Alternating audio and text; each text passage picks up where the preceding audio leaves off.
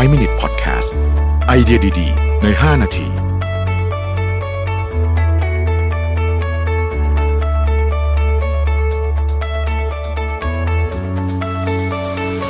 สวัสดีครับ 5 minutes podcast นะครับ คุณอยู่กับรวิธานอุตสาหะครับ วันก่อนผมก็ไปอ่านอะไรเรื่อยเปื่อยอยู่ในมีเดียมนะฮะ แล้วก็ไปเจอบทความหนึ่งชื่อ The Science of Developing Self-Control in Life นะฮะ ซึ่งเขียนโดยคุณ Doris Farrock ขออภัยหากอันนามสกุลผิดนะฮะคือเขาบอกว่าเวลาเราพูดถึงคำว่า self control เนี่ยนะครับ มันจะมีอยู่ด้วยกัน 2 องค์ประกอบด้วยกัน ก็คือการต่อต้าน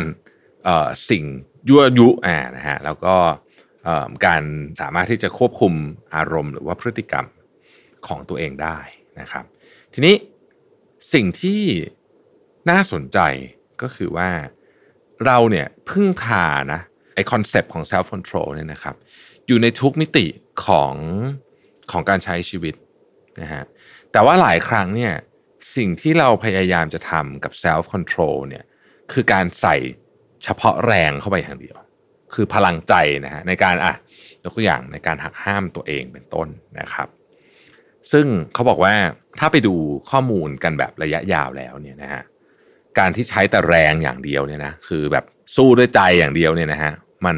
ไม่พอนะฮะมันไม่พอนะครับเขาเลยบอกว่าเราลองมาดูตัวอย่างของการควบคุมตัวเองในชีวิตประจำวันนะครับ เอาเรื่องแรกแล้วกันอาหารนะฮะอาหารเขาบอกว่า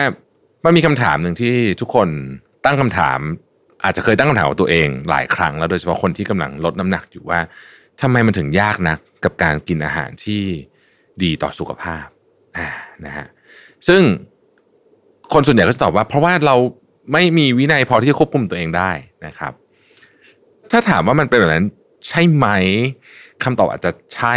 แต่มันไม่ได้มันไม่ได้ simple มันไม่ได้อธิบายได้ตรงไปตรงมาแบบนั้นนะฮะการกินอาหารที่ดีต่อสุขภาพเนี่ยนะฮะมันไม่ได้บอกว่าเพราะว่าเราเพราะว่าเราควบคุมตัวเองไม่ได้เลยกินอาหารที่ไม่ดีไม่ใช่อย่างนั้น เพราะหนึ่งสิ่งที่เรามนุษย์เราเป็นก็คือ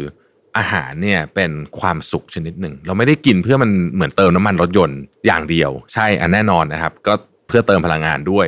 แต่ว่ามันมีความสุขอยู่ในการกินด้วยนะครับอาหารที่มันมันหวานหวานเนี่ยนะฮะอ่าวันที่เราเคยคุยกันนะสามเขาเรียกว่า Trinity นะของการทำอาหารที่กินแล้วจะติดมากคือหวานเค็มมันเนี่ยไอ้สามอย่างนี้เนี่ยมันเป็นของที่หายากนะครับในในยุคโบราณ เพราะฉะนั้นมันก็เลยเวลาร่างกายของเราซึ่งถูก develop มาเมื่อ ตั้งแต่กี่หมื่นปีที่แล้วเนี่ยพอเจอของสามอย่างเนี่ยก็เลยอยากกินเยอะ แต่ยุคนี้มันไม่ใช่แล้วใช่ไหมยุคนี้นี่อาหารปริมาณแคลอรี่แล้วพวกนี้ให้แคลอรี่สูงนะฮะซึ่งมีประโยชน์กับชีวิตของคนในยุคโบราณ แต่ตอนนี้ปริมาณแคลอรี่มันมันมีแต่เกินนะฮะคือตอนนี้คนปัญหามันไม่ใช่ปัญปัญหาในส่วนใหญ่ของโลกแล้วกันไม่ใช่ทุกที่ที่บางที่ก็ยังขาดอาหารอยู่ แต่ในส่วนใหญ่ของโลกเนี่ยแคลอรี่ที่มีมันเกินมันเยอะเกินไป นะครับดังนั้นเนี่ยสิ่งที่เขาไปศึกษานะฮะเขาไปศึกษาอ่า University of Leeds ไปศึกษานะครับไปเก็บข้อมูลของคน 27,334 คนจากประเทศ 12 ประเทศในยุโรปนะฮะเขาบอกว่าเขาเจอสิ่งที่น่าสนใจมาก สิ่งที่ทำให้คนกินอาหารมีประโยชน์ ไม่ใช่ความสามารถในการควบคุมตัวเอง แต่คือความรู้ฮะอ่านะครับ นี้ฮะ เขาบอกว่ายิ่งคนคือความรู้เนี่ยจจะไม่ใช่ไม่ใช่ว่าคุณจบปริญญาตรีปริญญาโทไม่ใช่อย่างนั้นนะแต่คือความรู้เกี่ยวกับเรื่องของอาหาร เรื่องของสุขภาพที่ยั่งยืน แล้วก็เรื่องของเรียกว่าการใช้ชีวิตอย่างไม่อยากป่วยอะเออใช้คำนี้แล้วกันนะฮะถ้าเกิดว่าคนที่เรียนรู้เรื่องพวกนี้เยอะ ศึกษาเรื่องพวกนี้เยอะนะครับ คือทุกคนรู้นะว่าจังฟูดไม่ดี แต่ไม่ดีขนาดไหน เออ อันเนี้ย ต้องคือคือบางคนอาจจะบอกว่าก็ก็มันไม่ดี แต่ก็ไม่ได้อะไรมากมายเนี่ยนะฮะแต่คนที่ศึกษาเรื่องพวกนี้เยอะๆเนี่ยก็จะรู้ว่ามันไม่ดี ไม่ใช่หมายความว่าเขาจะไม่กินจังฟู้ดเลยอาจจะกินบ้าง แต่ทุกครั้งที่กินเนี่ยเขาจะสามารถควบคุมตัวเองได้มากกว่า และถ้ามองกันในระยะยาวๆหนึ่งปีสองปีเนี่ยจะเห็นว่าเขาจะมีความสามารถในการระมัดระวังที่จะกินอาหารพวกนี้ได้มากกว่าคนที่ไม่ศึกษาเรื่องนี้ เพราะฉะนั้นการควบคุมตัวเองจึงไม่ใช่การใส่แรงอย่างเดียว แต่มันคือการใส่ความรู้เข้าไปด้วยต่างหากนะครับ รู้แบบรู้จริง ๆ นะ ไม่ใช่แบบว่าเออจังฟูดไม่ดี แต่ไม่รู้ว่าไม่ดียังไง ไม่ไม่ไม่เข้าใจถึงผลของมันจริง ๆ ก็จะก็จะยากนะครับ ทีนี้มันมีคอนเซปต์หนึ่งเขาบอกว่ามนุษย์เนี่ยเข้าสู่จริง ๆ พฤติกรรมของเราที่เป็นที่เป็นถ้าไม่มีเซลล์คอนโทรลเลยเนี่ยนะพฤติกรรมของเราเนี่ย เราจะไปเอาสิ่งที่เรียกว่าเป็น instant gratification ก็คือการได้รับความสุขแบบเดี๋ยวนี้นะฮะ เช่นการกินของอ้วนๆ การสูบบุหรี่ การดื่มแอลกอฮอล์ การอะไรแบบนี้นึกออกไหมฮะอารมณ์ประมาณนั้น แต่ว่าถ้าเป็นแบบนั้นเนี่ยวันสองวันไม่เป็นไร แต่ในหนึ่งปีสองปีห้าปีเนี่ยคุณจะเห็นผลเลยว่ามันส่งผลกระทบกับชีวิตคุณยังไง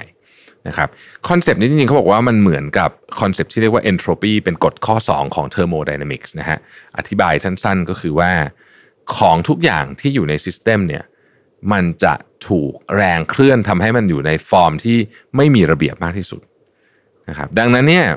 พูดง่ายก็คือว่าถ้าเกิดว่าเราอธิบายด้วยกฎ thermodynamics ข้อนี้เนี่ยนะครับถ้าเราไม่เคลื่อนตัวไปข้างหน้านะฮะถ้าเราไม่เคลื่อนตัวไปข้างหน้านะครับ สิ่งที่เชื่อมโยงกับความเป็นมนุษย์ของเราเนี่ยนิสัยของเราอะไรต่างๆของเราเนี่ย